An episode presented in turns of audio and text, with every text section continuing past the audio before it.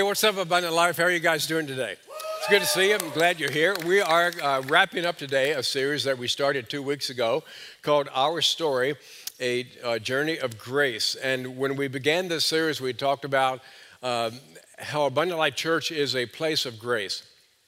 And what we're attempting to do in this series is to really pull back the curtain so that you guys can get a peek behind what this church and what really is important to us when we talk about the culture and the atmosphere and the vibe and, and what goes on when people walk in here, especially those who come maybe for the first time or who are relatively new to this church. And so we started by talking about how Abundant Life Church is a place of grace, and we unpacked what that means. And so I encourage you, if you missed that, to go back and listen to it. But in the first message, we talked about how Abundant Life Church is a place of grace where everyone is invited. Everyone is invited. I want you to think right now about those people in your life that maybe you're wondering, I wonder if they would be welcomed here. I wonder if I could invite them here. They could be people you work with, they could be people who uh, are in your own family, they could be people in your neighborhood. Could be people who totally disagree with you or maybe even lifestyle choices and things like that. And you wonder, would they be invited to come? Would they be invited and would they be welcome? And the answer would be yes. The answer would be yes, they are invited to come. And then we talked about in week two how not only are people invited, everyone is invited, but everyone is included here. There's a big difference between being invited somewhere, and then once you show up, to actually feel like you're a part, that people want you there.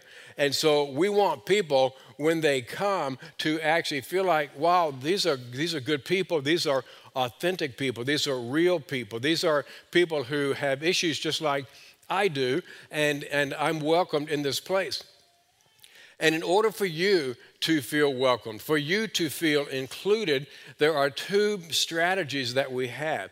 One of those is encouraging you to get into a small group. We highly encourage you to get into small groups. And so we have another season coming up. And so when you uh, get the opportunity to sign up, we encourage you to do that. You heard me talk about our rooted groups. These are um, especially designed to help us all grow deeper, and it's, it's a 10 week discipleship experience.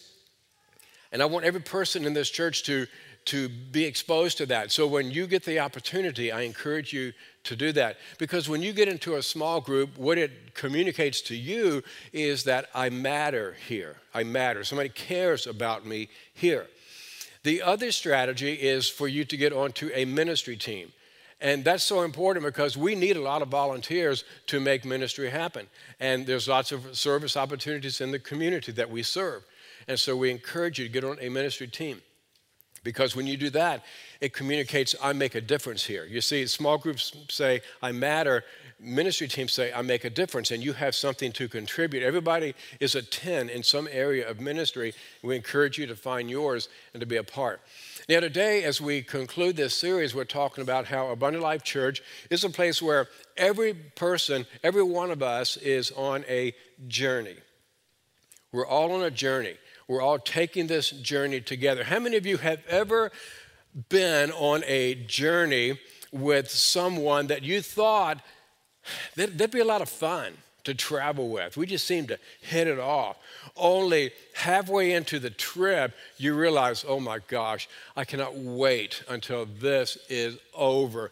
And once it was over, you thought, I, I will never, ever, ever travel with those people again. Anybody have an experience like that?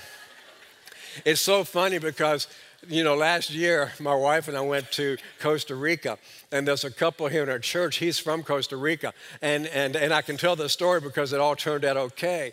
But, but when I shared with them we were going to Costa Rica, they said, Guess what? We're going to go to Costa Rica too. And, uh, and they already made their airfare and all this stuff. By the time I got home Sunday afternoon, he said, Guess what? We changed our, plane, our, our summer plans, and we got our tickets, and oh no, this is going to be horrible. This is going to be horrible. And it actually turned out fine. It turned out great. It just turned out great. And I'm so glad it did because delightful couple, but it's just kind of weird. They came up to me after the first service and, and said, You know what? I didn't even think about that when I was preparing this message. So that tells you that it was okay because I didn't think, ah, I'd never travel with them again in my life. but which probably wouldn't. But no, it was great. It was really good. But you know what it's like to, to take a journey and, and only to say, oh my gosh, that was horrible. Well, the church is kind of like that because all of us is on a journey. And when you spend time together, you realize we're all just a little bit quirky, aren't we? Look at the people sitting around you. I mean, we're all just a little bit quirky, and, and you realize we're all just a little bit different. We all, you know, have different, you know, you know, things about us. But when you take this journey together, it's when you learn to grow together. And so I just want you to know that we're all on this journey, and I want to share with you today seven journey principles that I want to be sure you grasp. And it's kind of a, a summary of what we've talked about the last couple of weeks. So here's, here's journey principle number one.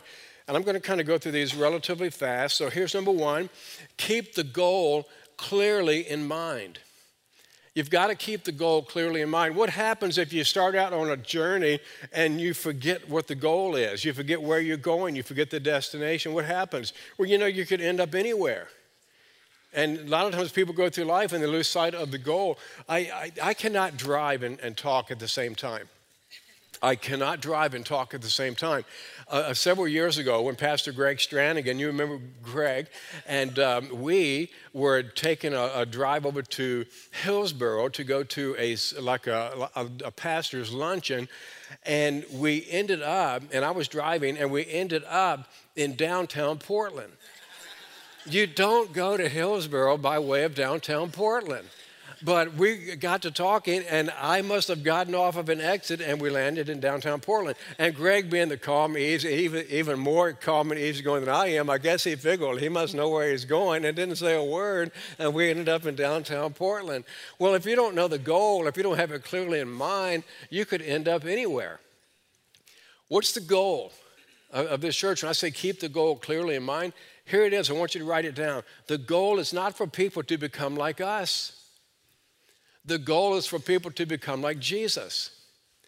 It's not for people to come in here and we say, well, we hope they can become like us.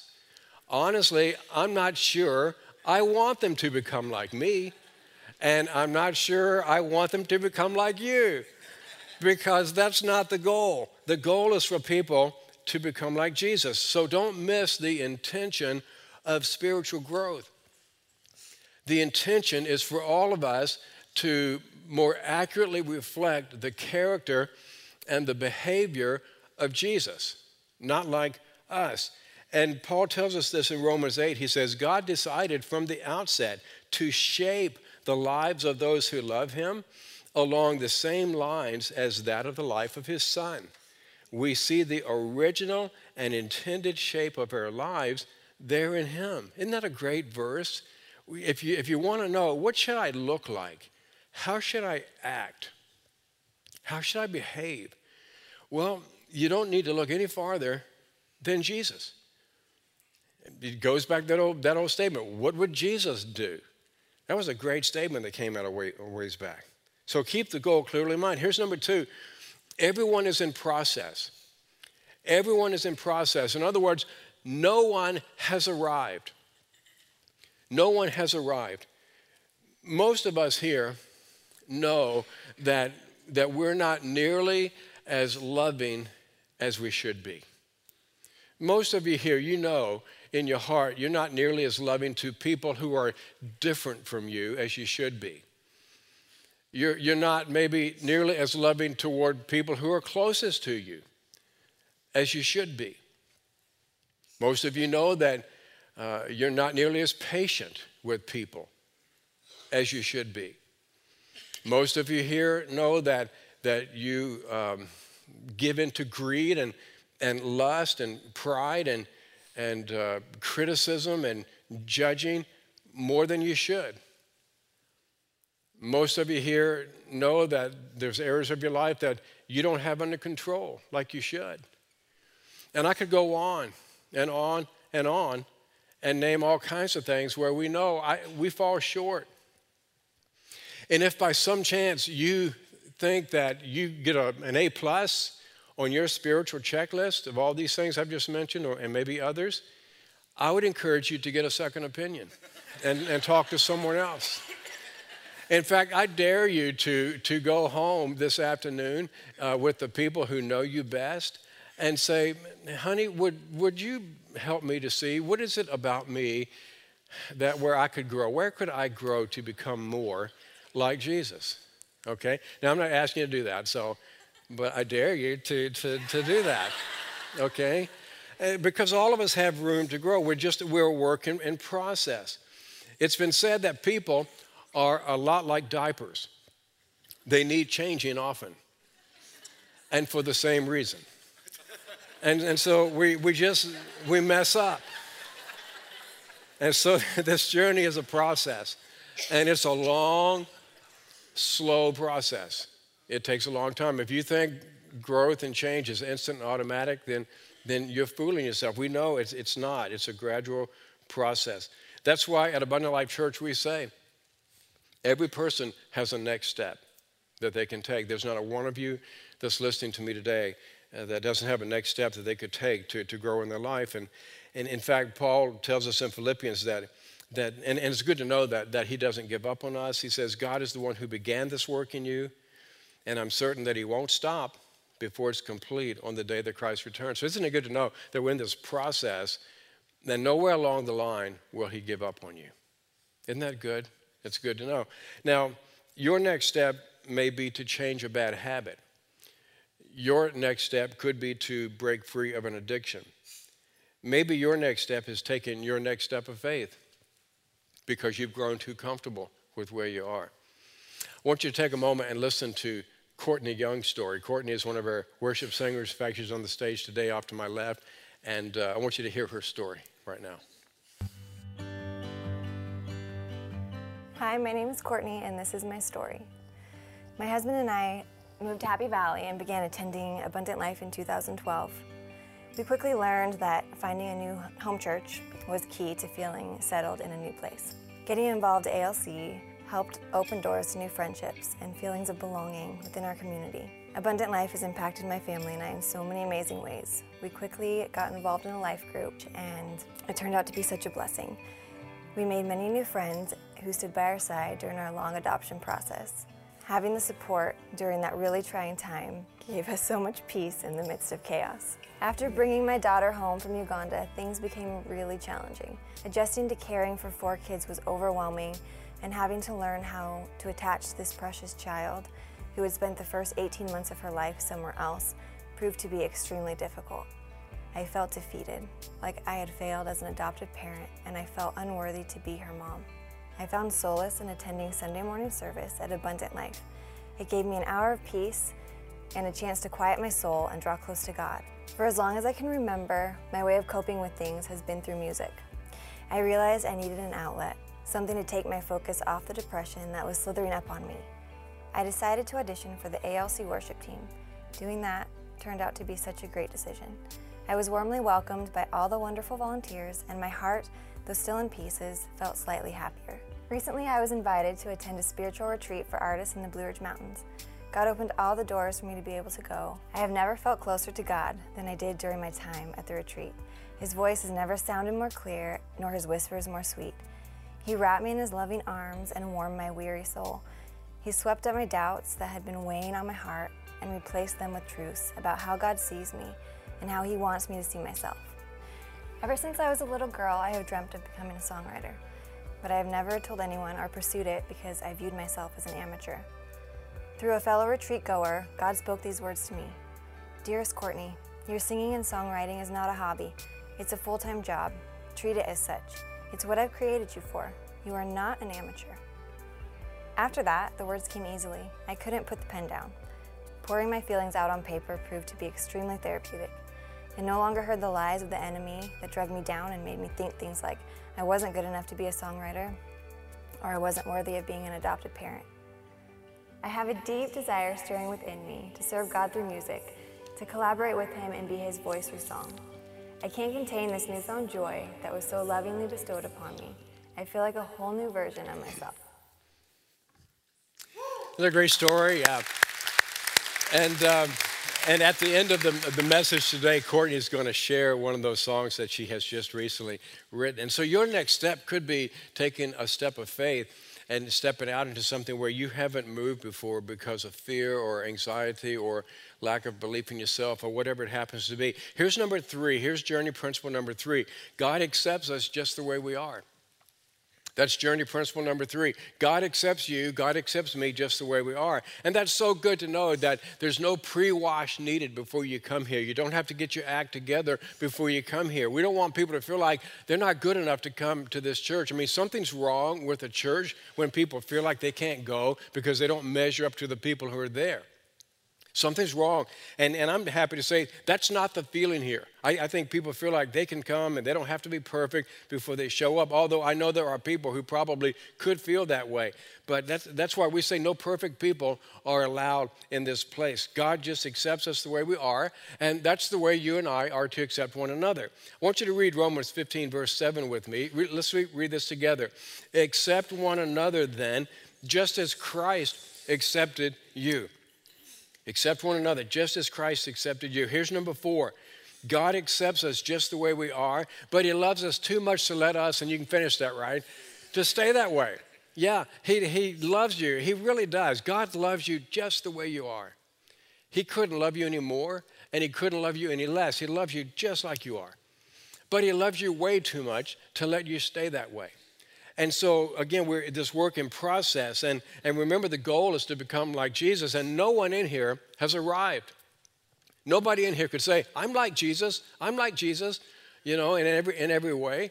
You know, maybe there's glimpses every now and then, you know, but, but we all have room to grow. And so, a place of grace, it's a place of growth. And God loves you just the way you are, but too much to let you stay that way. In Colossians chapter 2, verse 6 and 7, it says, Since you have accepted circle accepted. Since you have accepted Christ Jesus as Lord, live in union with Him. Circle the word live. Keep your roots deep in Him. Circle the word keep. And build your lives on Him. Circle the word build. And become stronger in your faith. Circle those two words become stronger as you were taught. And be filled with thanksgiving. Circle those two words be filled. I had you circle the words accepted, live, keep, build, become stronger, and be filled. All of those are words that, that show forward movement. They show progression. They, they show moving from one place to the next. I mean, you're on this journey and, and you're, you're striving, you're working, you're attempting, you're, you're making decisions, and you're growing, and, and you're continuing to move forward because that's what God wants for us. That's what He wants for you and me to continue growing, to have this forward movement to becoming more like Jesus. Here's principle number five God alone changes people. God alone changes people. This is a principle that I actually brought out in the first message. And I mentioned to you this verse, 1 Corinthians 3 6, where Paul says, I planted the seed and then Apollos watered it, but God made it grow. You see, God is the one who changes people, and the Holy Spirit is the agent that He uses to change people. It's not me, and it's not you. Honestly, I, I make a lousy Holy Spirit, okay? And I think you probably would make a lousy Holy Spirit too. Because what happens with us many times is we feel the need to change people. And we think it's our responsibility to fix people and to get people to straighten up and to fly right. Well, that's not our job. That's God's job to do that. And once we understand that, then it takes the pressure off of us to have to change anybody. And it puts it back on the person it belongs to, and, and that's God. Because what happens is, most of the time, if not all the time, whenever I want to change somebody or I wish somebody would change, it, it doesn't really come from a heart of love as much as it comes from some other impure motive. For example, sometimes the reason we want people to change is because of our own sense of pride. You'll hear somebody say something like, you know, what are people going to think? I mean, you'll, you'll hear parents say this to children. What are people going to think if you act that way? Well, what they're really concerned about is what they're going to think about us as parents. Or a spouse could say it. You know, what are people going to think at church? You know, and again, that's not motivated by love. That's, that's kind of a selfishness. What are people going to think about me or about us? Or sometimes it's impatience. I'm, I'm so tired of you messing up. Why can't you get your act together? And, and again, that's not motivated by love. That's more, I'm so impatient with you, and you, I wish you could get your act together and change. And, and that's not a good motivation. And sometimes it's frustration. You know, that guy, he so irritates me. I just wish he'd get his act together. I wish somebody would fix him. Well, you know, again, that's, that's probably more motivated by frustration than it is out of a heart of love. And so whenever you and I try to fix people, somebody actually somebody's going to get hurt. Okay, and and so it, it's, it's it's frustrating to everybody, and so it's God's job to change people. Er, again, like we said, our job is cooperation with God to create the environment of love and acceptance and forgiveness and understanding, because we're all on this journey in an environment of grace where God can change people through the power of His Holy Spirit. Now, some of you might be asking, what if God causes the growth to happen in people's lives? Why doesn't He grow and change more people? Why doesn't He grow and change my husband? Why doesn't He grow and change my spouse, my, my wife, my kids? Well, this is journey principle number six. God meets us at our point of willingness. He meets us at a point of willingness. We have to be willing to change. And, and this has nothing to do with salvation. Understand that well, effort has nothing to do with salvation, it has everything to do with transformation. Let me say it again um, effort has nothing to do with your salvation. It has everything to do with your transformation. We have to put effort into it. At least eight times in the New Testament, this, this phrase, make every effort, is seen. Here's one of them in 2 Peter where, where he says, to make every effort to add to your faith goodness, and to goodness knowledge, and to knowledge self control, and to self control perseverance, and to perseverance godliness, and to godliness brotherly kindness, and to brotherly kindness love. Make every effort to do this. So, this again shows striving on my part. If you're a teacher, or if you're a coach, or if you're a mentor, or if you're a counselor, how many of you recognize how fruitless it is to try to help somebody change if they don't want to change? It's like impossible, right? It's, it's, almost, it's, it's basically impossible. You guys have heard the phrase, um, you can lead a horse to, to water, but you can't make him drink. You've heard that? Well, have you heard you can lead a human to knowledge, but you can't make him learn? You can't make him change? I see it all the time. And, and, and so, you know, as much as we may want somebody else to change, they have to be willing to change in order for that change to take place. They have to be willing. And so here's principle number seven we must be intentional. We must be intentional about staying connected. There has to be intentionality on the part of every Christ follower Every person who wants to become more like Jesus has to be very intentional about staying connected to Jesus because if we don't stay connected, then that's when we begin to kind of fall off and slip away and walk away and, and, and all these things. And, and Jesus tells us in John chapter 15 remain in me, and I will remain in you. No branch can bear fruit by itself, it must remain in the vine. Neither can you bear fruit unless you remain in me. So important that we stay connected. Now, what happens is you and I have all of these habits that we develop in life, these patterns of behavior, and we wish we could change them, right? And many times, how many of you have ever wished, man, I, I just wish I could wave a magic wand over my life and I would eh, have that habit broken like right now? How many of you love that? I mean, yeah, it'd be awesome if we could do that, but it doesn't work that way. And so what happens is when it, over a period of time we get frustrated with that and we just resign ourselves to the fact, I guess it's always going to be that way. I'm always going to deal with this. Well, what has to happen is you and I have to disrupt the habit. We have to disrupt the pattern and we have to become very intentional about changing that. We, there has to be this intentionality. We've got to break the pattern.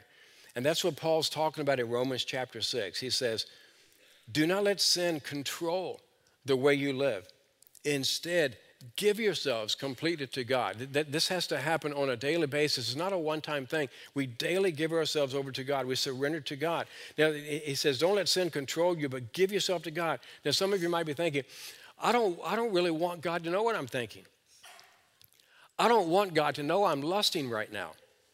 I don't want God to know how angry I am right now. I don't want God to know how jealous or envious I am right now. Guess what?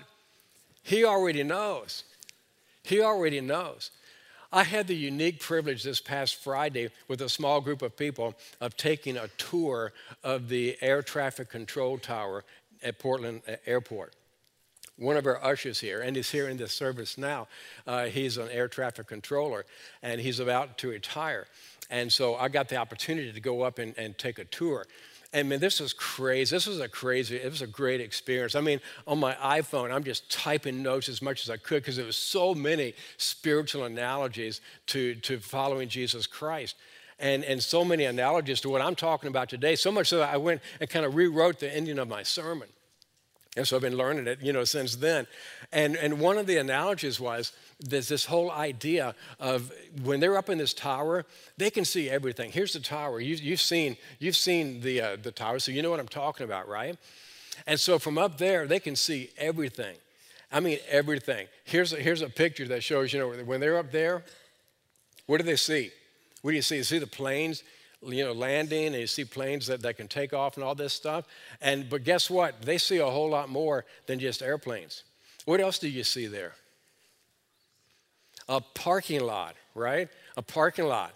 And and the and we walked out onto this this tower around this rim of it, and you can walk out. And I'm looking at the parking lot, and the first thought that came to my mind was, I wonder what they see people doing down there in the parking lot. and and no sooner did I think that that, that he says you can only imagine what we see when people are dropping off their loved one or, or they're picking up one that they haven't seen them for days or weeks on end. Need I say any more? and so and so they see a lot of stuff and i thought oh my gosh that's exactly the way it is with god. I mean we think you know nobody's watching nobody's looking. Next time you're tempted to do something you know and, and i would just say take a minute and look up because somebody's watching okay? Some, somebody's watching. And the good news is god still loves you God still loves you, even in the, in the midst of our own quirks and problems and hang ups and bad habits and stuff like that. But, but, but God still loves us and, and, and He still has grace toward us. In fact, one of my favorite scripture verses is Romans chapter 8, verse 1. So there is therefore no condemnation to those who, are, who belong to Christ Jesus. There's no condemnation. And so we need to disrupt this pattern of habits and, and we be very intentional in replacing that with something else because Paul says those who are dominated by the sinful nature, they think about sinful things. But those who are controlled by the Spirit think about those things that please the Spirit. So we have to disrupt this thing. So you might be thinking, well, how do I do that? How do I disrupt the habits so that I can replace it to be more intentional about my relationship to God? How many of you would like to have a closer relationship with God? Raise your hand. How many of you would like to actually feel like you're making progress in your spiritual walk to where you're growing closer to Jesus? How many of you like that? Okay, I want to give you a challenge, and, and here's what it's called it's called the 360 Challenge. I want to challenge you to take the 360 Challenge. This is a challenge to stay continuously connected to God for the next 60 days. And what I want you to do for the next 60 days, for every 60 minutes, to take 60 seconds to stop and talk to God. Okay? Everybody say 60 days. Say 60 minutes. Every, every 60 seconds. 60 seconds. If we can figure it out, we'll do okay. All right? And so for the next 60 days, every 60 minutes, take 60 seconds to just stop and just talk to God. Because this is what's going to happen. This is the goal for you to stay continuously aware all throughout your day that God is with you and that He desires a relationship with you. For you to be aware of that. And then I want you to go to our website and you'll find a link where you can, you can click on a button that'll say something like 360 Challenge. I'd love to hear your story, your 360 Challenge story. So, so do that, okay? But the goal is to stay continuously aware throughout the day that God's with you and He desires a relationship with you. We're up in this tower, and, and Bob is showing us around and talking about all the different things that air traffic control people have to do and all this stuff. And he made a statement that, again, I thought, man, that is such a parallel to our journey with Christ and with God. He made this statement. He says, The pilot is never alone. In fact, he said, You are always, always, always in communication with someone. The pilot is never alone.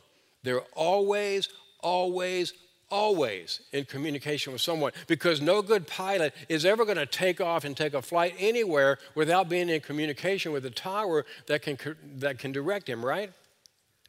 Well, what makes you, I think that we can go through life and not be in communication with our God, who is our strong tower, who's our, high tower, and that we can be in communication with Him all the time, that He's always, always, always in communication with us. Never leaves us, never forsakes us, but we got to be aware that He's there and that we can be in this communication. And so this will help you to do that. In fact, Proverbs 3, 5, and 6 says to trust in God with all of your heart Lean not on your own understanding. In all your ways, acknowledge Him. He'll direct your steps. It was so cool. Bob was talking about how, like, Portland Airport is in the worst possible place it could possibly be because of the winds coming in from the west and from the gorge, and then right by a river and all the fog. And on a foggy day, there are days where they can't even see the, the, the, uh, the, the, landing strip. The, what do you call that thing? The tarmac, place where planes, planes land. And you, and you can't even see it and he says, We'll fly hundreds of planes in and out of there every day and maybe never see any one of them. Isn't that crazy? Isn't that crazy? Because of the instrumentation and the technology and all this stuff that, that they, can, they can take a plane and fly them, you know, around mountains and, and through valleys and, and around storm systems and land them on the, on the landing place. What do you call that thing, Bob? The runway, that's the word I'm looking for, is runway. Land them on the runway, I mean, within inches, within inches of where they want them to touch down. Now, again, if, if, if mankind can do that, then is it possible that God can direct your life and get you safely home? Sure. Yeah, he can. And some of you are thinking, but I don't know. Seven billion people on this earth. Does, does God really care about me? Does He really want to be that personally involved in my life? And the answer is yes, He does. And you think, how could God possibly be that personally involved with me? And again, there's another parallel that I saw. He showed us a radar screen. Here's a picture of this radar screen. And, and can you see all the little white dots on that? Can you guys see that? You know what those are? Those are airplanes. And there are, on that screen, there's about 7,000 planes that are in the air right now at that time when he was showing us that screen. And those are just the ones who are flying with the instrumentation, not counting the ones who, who aren't. And Bob, if I'm getting this all messed up, tell me afterwards, I'll get it straight later. And, um, and, and so at any given time, there could be 10,000 planes in the air. And, and, th- and through their ability with technology and all that stuff, they keep them from flying into one another. I mean, sometimes when you're up there in a plane, you think we're the only plane in the sky. You know, maybe there's two or three others somewhere else around the world. No, at any given time, 10,000 planes flying through the air, and we don't run into each other.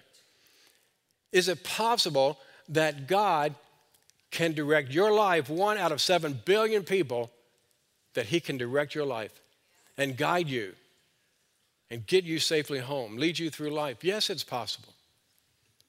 But you and I need to know that we've got to stay in continuous contact with Him. We can't afford to break contact with Him. And so it really comes down to do I trust Him? Do I trust God? Am I aware that God is there, that He cares about me, that He's guiding my life, that He's directing my life? I encourage you to take the 360 challenge and let us hear your story of stopping every 60 minutes for 60 seconds for the next 60 days and just talking to God. And ask Him to raise your antenna, help you to see what He's doing all around you, and just be aware of how He's guiding and directing your life. I'm going to ask you if you'd bow your head. And as we close out today, that you would just stop and think for just a moment. One of the greatest things God asks of you and me is that we'd trust Him, that we would trust Him, that He's in charge, that in a world that sometimes can be totally out of control and chaos, that He cares about your life. He cares about you as an individual, as a person. And He wants to guide you. And He's big enough to do that. There's nothing so small in your life that He doesn't care. There's nothing so big that He isn't able to deal with it. And today, if, if your desire is to say, God, I want to trust you in such a way that I am so fully aware of your presence every day, guiding my life, would you help me to do that starting today? Some of you today may be making a decision for the first time to follow Jesus Christ, and some of you have made a decision years ago to follow Jesus, and, and that you would say, Today, God, I want to trust you in a different way. I'm going to ask if you'd pray this prayer with me as we close out today. Father God, today I trust you. In a world full of so many people, I know that you care about me, that you see my life, that you want to guide me and direct me. Help me to trust you. I turn my life over to you today. And I want to stay in constant communication with you. Jesus, I ask you to be my Savior and my Lord, to forgive me of my sin. I choose to follow you. And I pray this in your name. Amen.